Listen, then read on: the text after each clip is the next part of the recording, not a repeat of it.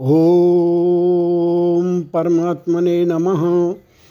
श्री शिव महापुराण, रुद्र संगीता सृष्टि खंड, अथ खोड़सो अध्याया। ब्रह्मा जी की संतानों का वर्णन तथा सती और शिव की महत्ता का प्रतिपादन। ब्रह्मोवाच। शब्दादीनि च भूतानि पञ्चीकृत्वा हमात्मना, तेभ्या स्थूलं नभो वायुं वह्निं चैव जलं महीं।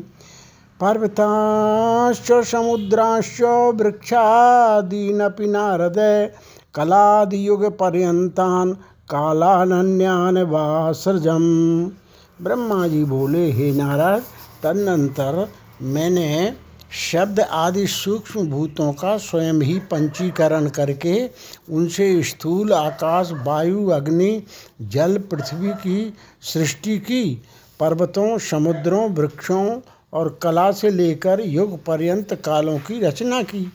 मुने, उत्पत्ति और विनाश वाले और भी बहुत से पदार्थों का मैंने निर्माण किया, परंतु इससे मुझे संतोष नहीं हुआ। अब शाम शिव का ध्यान करके मैंने साधना परायण पुरुषों की सृष्टि की। अपने दोनों नेत्रों से, मरीच को, हृदय से भृगु को, सिर से अंगिरा को बयान वायु से मुनिश्रेष्ठ पुलह को उदान वायु से पुलस्त को समान वायु से वशिष्ठ को, अपान से कृतु को, दोनों कानों से अत्रि को, प्राणवायु से दक्ष को गोद से आपको तथा छाया से करदम मुनि को उत्पन्न किया और संकल्प से समस्त साधनों के साधन रूप धर्म को उत्पन्न किया। हे मुनिश्रेष्ठ, इस प्रकार महादेव जी की कृपा से इस उत्तम साधकों की सृष्टि करके मैंने अपने आप को कृतार्थ समझा। हे तात, तत्पश्चात संकल्प से उत्पन्न हुआ धर्म मेरी आज्ञा से मानव रूप धारण करके उत्तम साधकों के द्वारा आगे परिवर्तित हुआ। हे मुने, इसके बाद मैंने अपने विभिन्न अंगों से देवता, असुर आदि असंख्य पुत्रों की सृष्टि की और उन्हें भिन्न भिन्न शरीर प्रदान किया। हे मुने, तदनंतर अंतर्यामी भगवान शंकर की प्रेरणा से अपने शरीर को दो भागों में विभक्त करके मैं दो रूपों वाला हो गया। हे नारद, आधे शरीर से मैं स्त्री हो गया और आधे से पुरुष। उस पुरुष ने उस स्त्री के गर्भ से सर्व साधन समर्थ उत्तम जोड़ों, जोड़े को उत्पन्न किया। उस जोड़े में जो पुरुष था, वही स्वा, स्वयंभुव मनु के नाम से प्रसिद्ध हुआ। स्वयंभुव मनु उच्च कोट के साधक हुए। तथा जो स्त्री थी, वह शत्रुपा कहलाई। एवं वह योगिनी एवं तपस्विनी हुई। हे तात, मनु ने वैवाहिक विधि से अत्यंत सुंदरी शत्रुपा का ग्रहण किया और उससे वे मैथुन जनक सृष्टि उत्पन्न करने लगे। उन्होंने शत्रुपा से प्रियव्रत और उत्तान पाद नामक दो पुत्र और तीन कन्याएँ उत्पन्न की। कन्याओं के नाम थे आकू आकुति, देवभूति और प्रसूति। मनु ने आकुति का विवाह प्रजापति रुचि के साथ किया।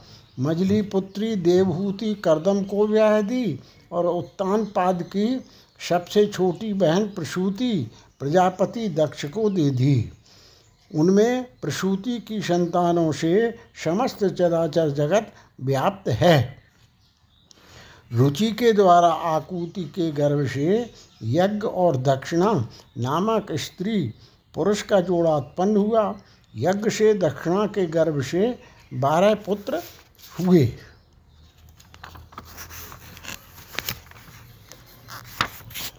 हे मुने, कर्दम द्वारा देवहूति के गर्भ से बहुत सी पुत्रियाँ उत्पन्न हुई। दक्ष से चौबीस कन्याएँ हुईं। दक्ष ने उनमें से श्रद्धा आदि तेरह कन्याओं का विवाह धर्म के साथ कर दिया। हे मुनीश्वर, धर्म की उन पत्नियों के नाम सुनिए। श्रद्धा, लक्ष्मी, धृति, तुष्टि, पुष्टि, मेधा, क्रिया, बुद्धि, लज्जा, वसु, शांति, सिद्धि और कीर्ति, ये सब तेरह हैं। इनसे छोटी शेष ग्यारह सुंदर नेत्रों वाली कन्याएँ ख्याति, शतपथा संभूति स्मृति, प्रीति, क्षमा, संतति अनसुईया ऊर्जा, स्वाहा तथा खुदा थी भृगु, भव, मरीच, मुनि, अंगिरा, पुलस्त, पुलह मुनि श्रेष्ठ कृतु, अत्रि, वशिष्ठ, बन्ही और पितरों ने क्रमशः इन ख्याति आदि कन्याओं का पाण ग्रहण किया। भृगु आदि मुनि श्रेष्ठ साधक हैं। इनकी संतानों से समस्त त्रैलोक भरा हुआ है। इस प्रकार अंबिकापति महादेव जी की आज्ञा से प्राणियों के अपने पूर्व कर्मों के अनुसार असंख्य श्रेष्ठ द्विज उत्पन्न हुए। कल्प भेद से दक्ष की साठ कन्याएँ बताई गई हैं। दक्ष ने उनमें से दस कन्याएँ धर्म को, सत्ताईस कन्याएँ चंद्रमा को और तेरह कन्याएँ कश्यप को विधि पूर्वक प्रदान कर दी। हे नारद, उन्होंने चार कन्याओं का विवाह श्रेष्ठ रूप वाले तार्च के साथ कर दिया। उन्होंने भृगु अंगिरा और कृषाश को दो दो कन्याएँ अर्पित की। उन उन स्त्रियों तथा पुरुषों से बहुत सी चराचर सृष्टि हुई। हे मुनिश्रेष्ठ दक्ष ने महात्मा कश्यप को जिन तेरह कन्याओं का विधि पूर्वक दान किया था, उनकी संतानों से सारा त्रिलोक व्याप्त हो गया। स्थावर और जंगम कोई भी सृष्टि ऐसी नहीं है जो उनकी संतानों से शून्य हो। देवता, ऋषि, दैत्य, वृक्ष, पक्षी, पर्वत तथा तृण, लता आदि सभी कश्यप पत्नियों से पैदा हुए। इस प्रकार दक्ष कन्याओं की संतानों से सारा चराचर जगत व्याप्त हो गया। पाताल से लेकर सत्यलोक पर्यंत समस्त ब्रह्मांड निश्चय ही उनकी संतानों से सदा भरा रहता है। कभी रिक्त नहीं होता। इस प्रकार भगवान शंकर की आज्ञा से ब्रह्मा जी ने भली भांति सृष्टि की। पूर्व काल में सर्वव्यापी शंभु ने जिन्हें तपस्या के लिए प्रकट किया था। रुद्रदेव के रूप में उन्होंने त्रिशूल के अग्रभाग पर रखकर उनकी सदा रक्षा की। वे ही सती देवी लोकहित का कार्य संपादित करने के लिए दक्ष से प्रकट हुई। उन्होंने भक्तों के उद्धार के लिए अनेक लीलाएँ की, जिनका बामांग बैकुंठ विष्णु है। दक्षिण भाग स्वयं मैं हूँ और रुद्र जिनके हृदय से उत्पन्न हैं, उन शिवजी को तीन प्रकार का कहा गया है।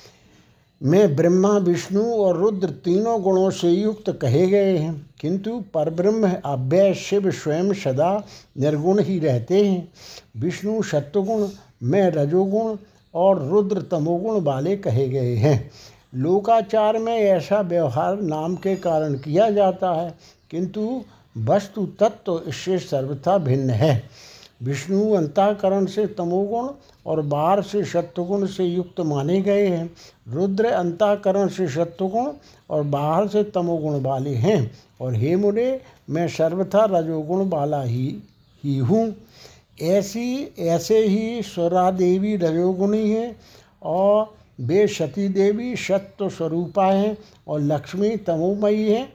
इस प्रकार पराम्बा को भी तीन रूपों वाली जानना चाहिए।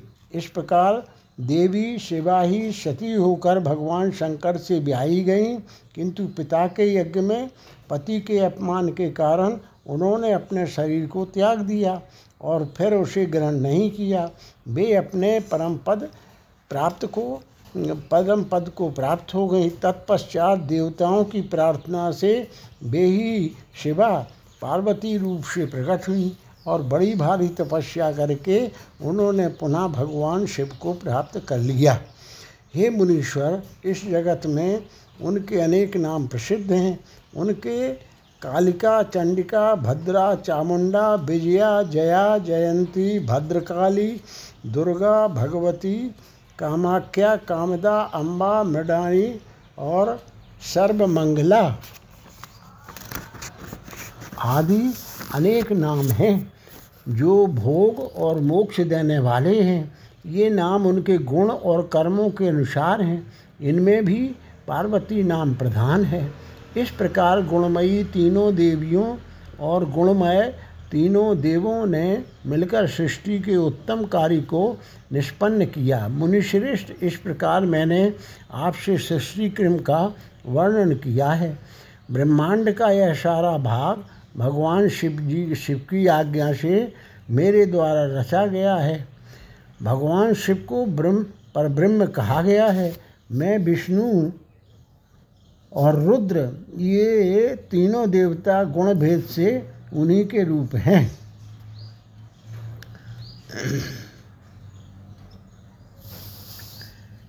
शिवयारमते स्वैरम शिवलोकम मनोरमे स्वतंत्र परमात्मा ही निर्गुणा सगुणोपि वही तस् पूर्णावतारो ही रुद्रा साक्षात् शिवा स्मृता कैलासे भवनम रम्यम पंचवक्त्रश्चकार ब्रह्मांडस तथा नासे तस् नाशोस्ति वही नाही। निर्गुण तथा सगुण रूप वाले विश्वतंत्र परमात्मा मनोरम शिवलोक में शिवा के साथ स्वच्छंद विहार करते हैं। उनके पूर्ण अवतार रुद्र ही साक्षात शिव कहे गए हैं। उन्हीं पंचमुख शिव ने कैलाश पर अपना रमणीक भवन बना रखा है। प्रलय काल में ब्रह्मांड का नाश होने पर भी उनका नाश कभी नहीं होता। इति श्री शिव महापुराणे द्वितीयाम रुद्र संहितायाम प्रथम खंडे सृष्टि उपक्रमे ब्रह्म नारद संवादे सृष्टि वर्णन नाम कोडसो अध्याय।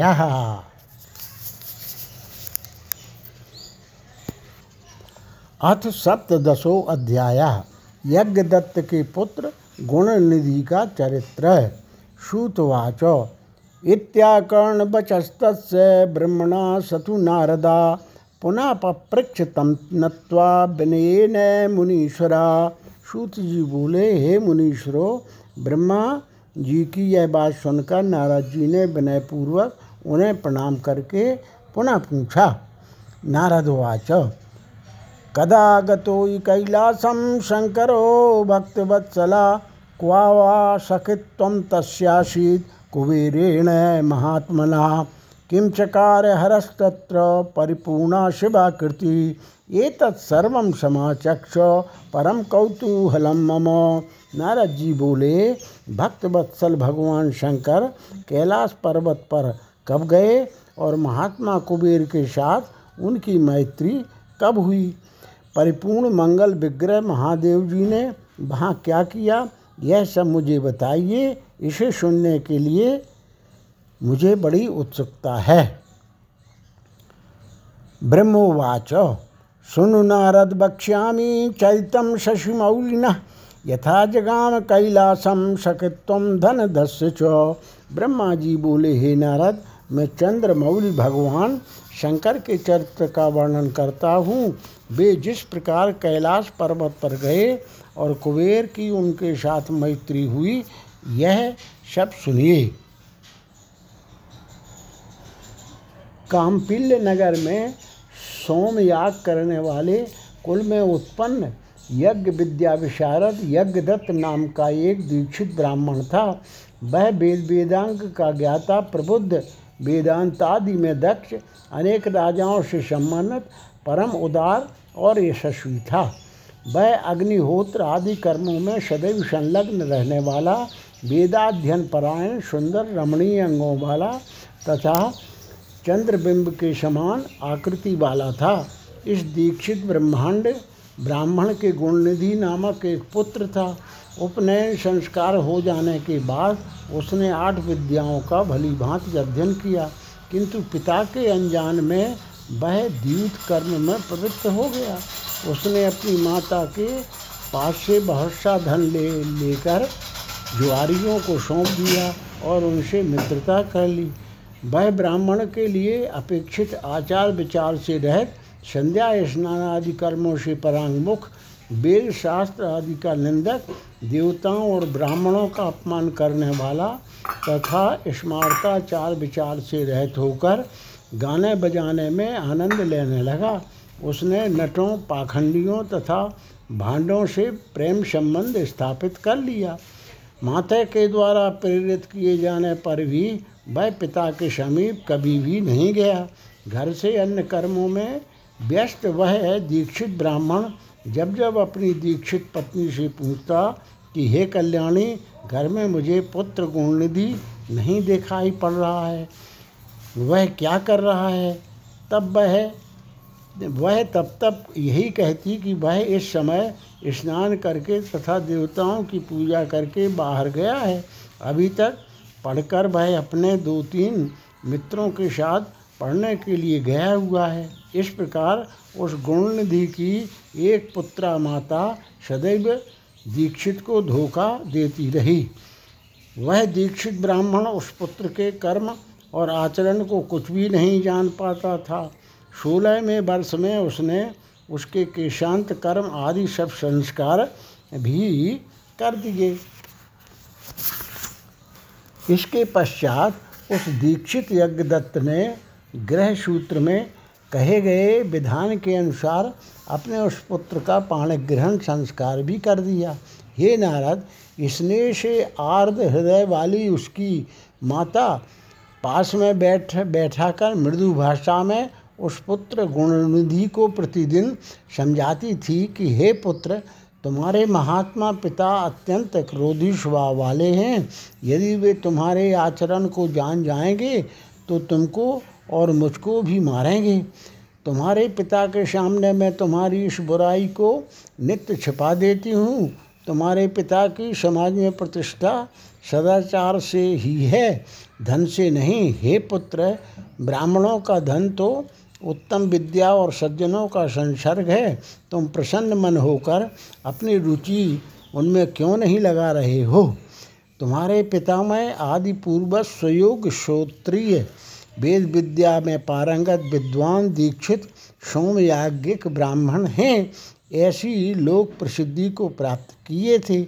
अतः तुम दुष्टों की संगति छोड़कर साधुओं की संगति में तत्पर हो। सद्विद्याओं में मन लगाओ। और ब्राह्मणोचित सदाचार का पालन करो। तुम रूप से पिता के अनुरूप ही हो। यश, कुल और शील से भी उनके अनुरूप बनो। इन कर्मों से तुम लज्जित क्यों नहीं होते हो? अपने बुरे आचरणों को छोड़ दो। तुम उन्नीस वर्ष के हो गए हो और यह तुम्हारी पत्नी सोलह वर्ष की है। इस सदाचारणी का वरण करो, अर्थात इससे मधुर संबंध स्थापित करो और पिता की भक्ति में तत्पर हो जाओ। तुम्हारे सुसर भी अपने गुण और शील के कारण सर्वत्र पूजे जाते हैं। हे पुत्र, उन्हें देखकर और उनकी प्रशस्ति को सुनकर भी तुम लज्जा, तुम्हें लज्जा नहीं आती। अपनी बुरी आदतों को छोड़ दो। हे पुत्र, तुम्हारे सभी मामा भी विद्याशील तथा कुल आदि से अतुलनीय हैं। तुम उनसे भी नहीं डरते। तुम तो दोनों वंशों से शुद्ध हो। तुम इन पड़ोसी ब्राह्मण कुमारों को देखो और अपने घर में ही अपने पिता के इन विचारशील शिष्यों को ही देखो। हे पुत्र, राजा भी जब तुम्हारे इस दुराचरण को सुनेंगे तो तुम्हारे पिता के प्रति अपनी श्रद्धा त्याग कर उनकी वृत्ति भी समाप्त कर देंगे। अभी तो लोग यह कह रहे हैं कि वह लड़कपन की दुष्चेष्टा है, इसके पश्चात वे प्राप्त हुई प्रतिष्ठित दीक्षित की उपाधि भी छीन लेंगे। सभी लोग तुम्हारे पिता को और मुझको भी दुष्ट वचनों से धिक्कारेंगे और कहेंगे कि इसकी माता दुष्चरित्रा है क्योंकि माता के चरित्र को ही पुत्र धारण करता है। तुम्हारे पिता पापी नहीं हैं, वे तो श्रुति स्मृतियों के पथ पर अनुगमन करने वाले हैं। उन्हीं के चरणों में मेरा मन लगा रहता है, जिसके साक्षी भगवान सदाशिव हैं। मैं, मैंने ऋतु समय में किसी दुष्ट का मुख भी नहीं देखा, जिसका तुम्हारे ऊपर प्रभाव पड़ गया हो। अरे, वह विधाता ही बलवान है जिसके कारण तुम्हारे जैसा पुत्र उत्पन्न हुआ है। माता के द्वारा इस प्रकार हर समय समझाए जाने पर भी उस अत्यंत दुष्ट बुद्धि वाले ने अपने उस दुष्कर्म का परित्याग नहीं किया, क्योंकि विषण प्राप्त प्राणी दुर्बोध होता है। मृगया शिकार मध्य पैशून्य, चुगली, असत्य भाषण, चोरी, दूध और वेश्यागमन आदि इन व्यसनों से कौन खंडित नहीं हो जाता है? वह दुष्ट जो जो संदूक, वस्त्र आदि वस्तुओं को घर में देखता उन उन वस्तुओं को ले जाकर जुआरियों को सौंप देता था। एक बार घर में पिता के हाथ की एक रत्न जटत अंगूठी रखी थी, उसे चुरा करके उसने किसी जुआरी के हाथ में दे दिया। संयोग से दीक्षित ने किसी जुआरी के हाथ में उस अंगूठी को देख लिया और उससे पूछा कि तुम्हें यह अंगूठी कहाँ से प्राप्त हुई? उस दीक्षित के द्वारा बार बार कठोरता से पूछे जाने पर उस जुआरी ने कहा, हे ब्राह्मण, आप ज़ोर ज़ोर से मुझ पर क्यों आक्षेप कर रहे हैं? क्या मैंने ऐसे चोरी से प्राप्त किया है? आपके पुत्र ने ही मुद्रा लेकर इसको मुझे दिया है। इसके पहले भी मेरे द्वारा जुए में जीत लिए जाने पर उसने अपनी माता की साड़ी भी चुरा कर मुझे दी है। उसने मात्र मुझको ही यह अंगूठी नहीं दी है, अपितु अन्य जुआरियों को भी उसने बहुत सा धन दिया है। रत्नों की संदूक, रेशमी वस्त्र, सोने की झारी आदि वस्तुएँ अच्छे अच्छे कांसे और तांबे के पात्र भी उसने दिए हैं। जुआरी लोग उसे प्रतिदिन नग्न करके बांधते रहते हैं। इस भूमंडल पर उसके समान कोई दूसरा जुआरी नहीं है। हे विप्र, आज तक आप जुआरियों में अग्रणी और अभिनय तथा अनीति में प्रवीण अपने पुत्र को क्यों जान नहीं सके? ऐसा सुनकर लज्जा के भार से उस ब्राह्मण का सिर झुक गया और अपने सिर को वस्त्र से ढककर वह अपने घर चला आया। तदनंतर वह श्रौत कर्म परायण दीक्षित यज्ञदत्त अपनी महान पतिव्रता पत्नी से कहने लगा, यज्ञदत्त बोला, हे दीक्षितायन, धूर्त पुत्र, गुणनिधि कहाँ है? कहीं भी बैठा हो, उससे क्या लाभ है? वह मेरी सुंदर सी अंगूठी कहाँ है? तुमने मेरे शरीर में तेल उपटन आदि लगाने के समय मेरी अंगुली से जिसको निकाल लिया था, उस रत्न जटित अंगूठी को लाकर शीघ्र ही मुझे दो। उसके इस वचन को सुनकर वह दीक्षतायन भयभीत हो उठी और बोली, इस समय में मध्यान्ह काल की को स्नान क्रियाओं को संपन्न कर रही हूँ। देव पूजा के लिए अर्पित की जाने वाली सामग्रियों को एकत्रित करने में मैं व्याकुल हूँ। ये हे अतिथि प्रिय, यह अतिथियों का समय कहीं अतिक्रमण ना कर जाए, इसलिए मैं भोजन बनाने में व्यस्त हूँ। मैं किसी पात्र में अंगूठी को रख दिया है, अभी याद नहीं आ रहा है। दीक्षित बोला, अरे दुष्ट, पुत्र को उत्पन्न करने वाली, हे सदा सच बोलने वाली मैंने जब जब तुझसे यह पूछा कि पुत्र कहाँ गया, तब तब तूने यही कहा, हे नाथ, अभी पढ़कर वह अपने दो तीन मित्रों के साथ पुनः पढ़ने के लिए बाहर चला गया है। हे पत्नी, तुम्हारी वह मजीठी रंग की साड़ी कहाँ है जिसको मैंने तुम्हें दिया था, जो घर में रोज टंगी रहती थी? सच सच बताओ, डरो मत। मणिजटित सोने की झारी भी समय नहीं दिखा, इस समय नहीं दिखाई दे रही है, और ना तो वह रेशमी तृप्ति दुपट्टा ही दिखाई दे रही है, जिसको रखने के लिए तुम्हें मैंने दिया था। दक्षिण देश में बनने वाला वह कांसे का पात्र और गौड़ देश में बनने वाली वह तांबे की घटी कहाँ है? हाथी दांत से बनी हुई वह सुख देने वाली मछियाँ कहाँ हैं? पर्वतीय क्षेत्रों में पाई जाने वाली चंद्रकांत मणि के समान अद्भुत हाथ में दीपक लिए वह श्रृंगार युक्त शाल भंजिका कहाँ है? अधिक कहने से लाभ ही क्या है? हे कुलजे, मैं तुझ पर व्यर्थ ही क्रोध कर रहा हूँ। अब तो मेरा भोजन तभी होगा जब मैं दूसरा विवाह कर लूँगा। कुल को दूषित करने वाले उस दुष्ट के रहते हुए भी अब मैं निसंतान हूँ।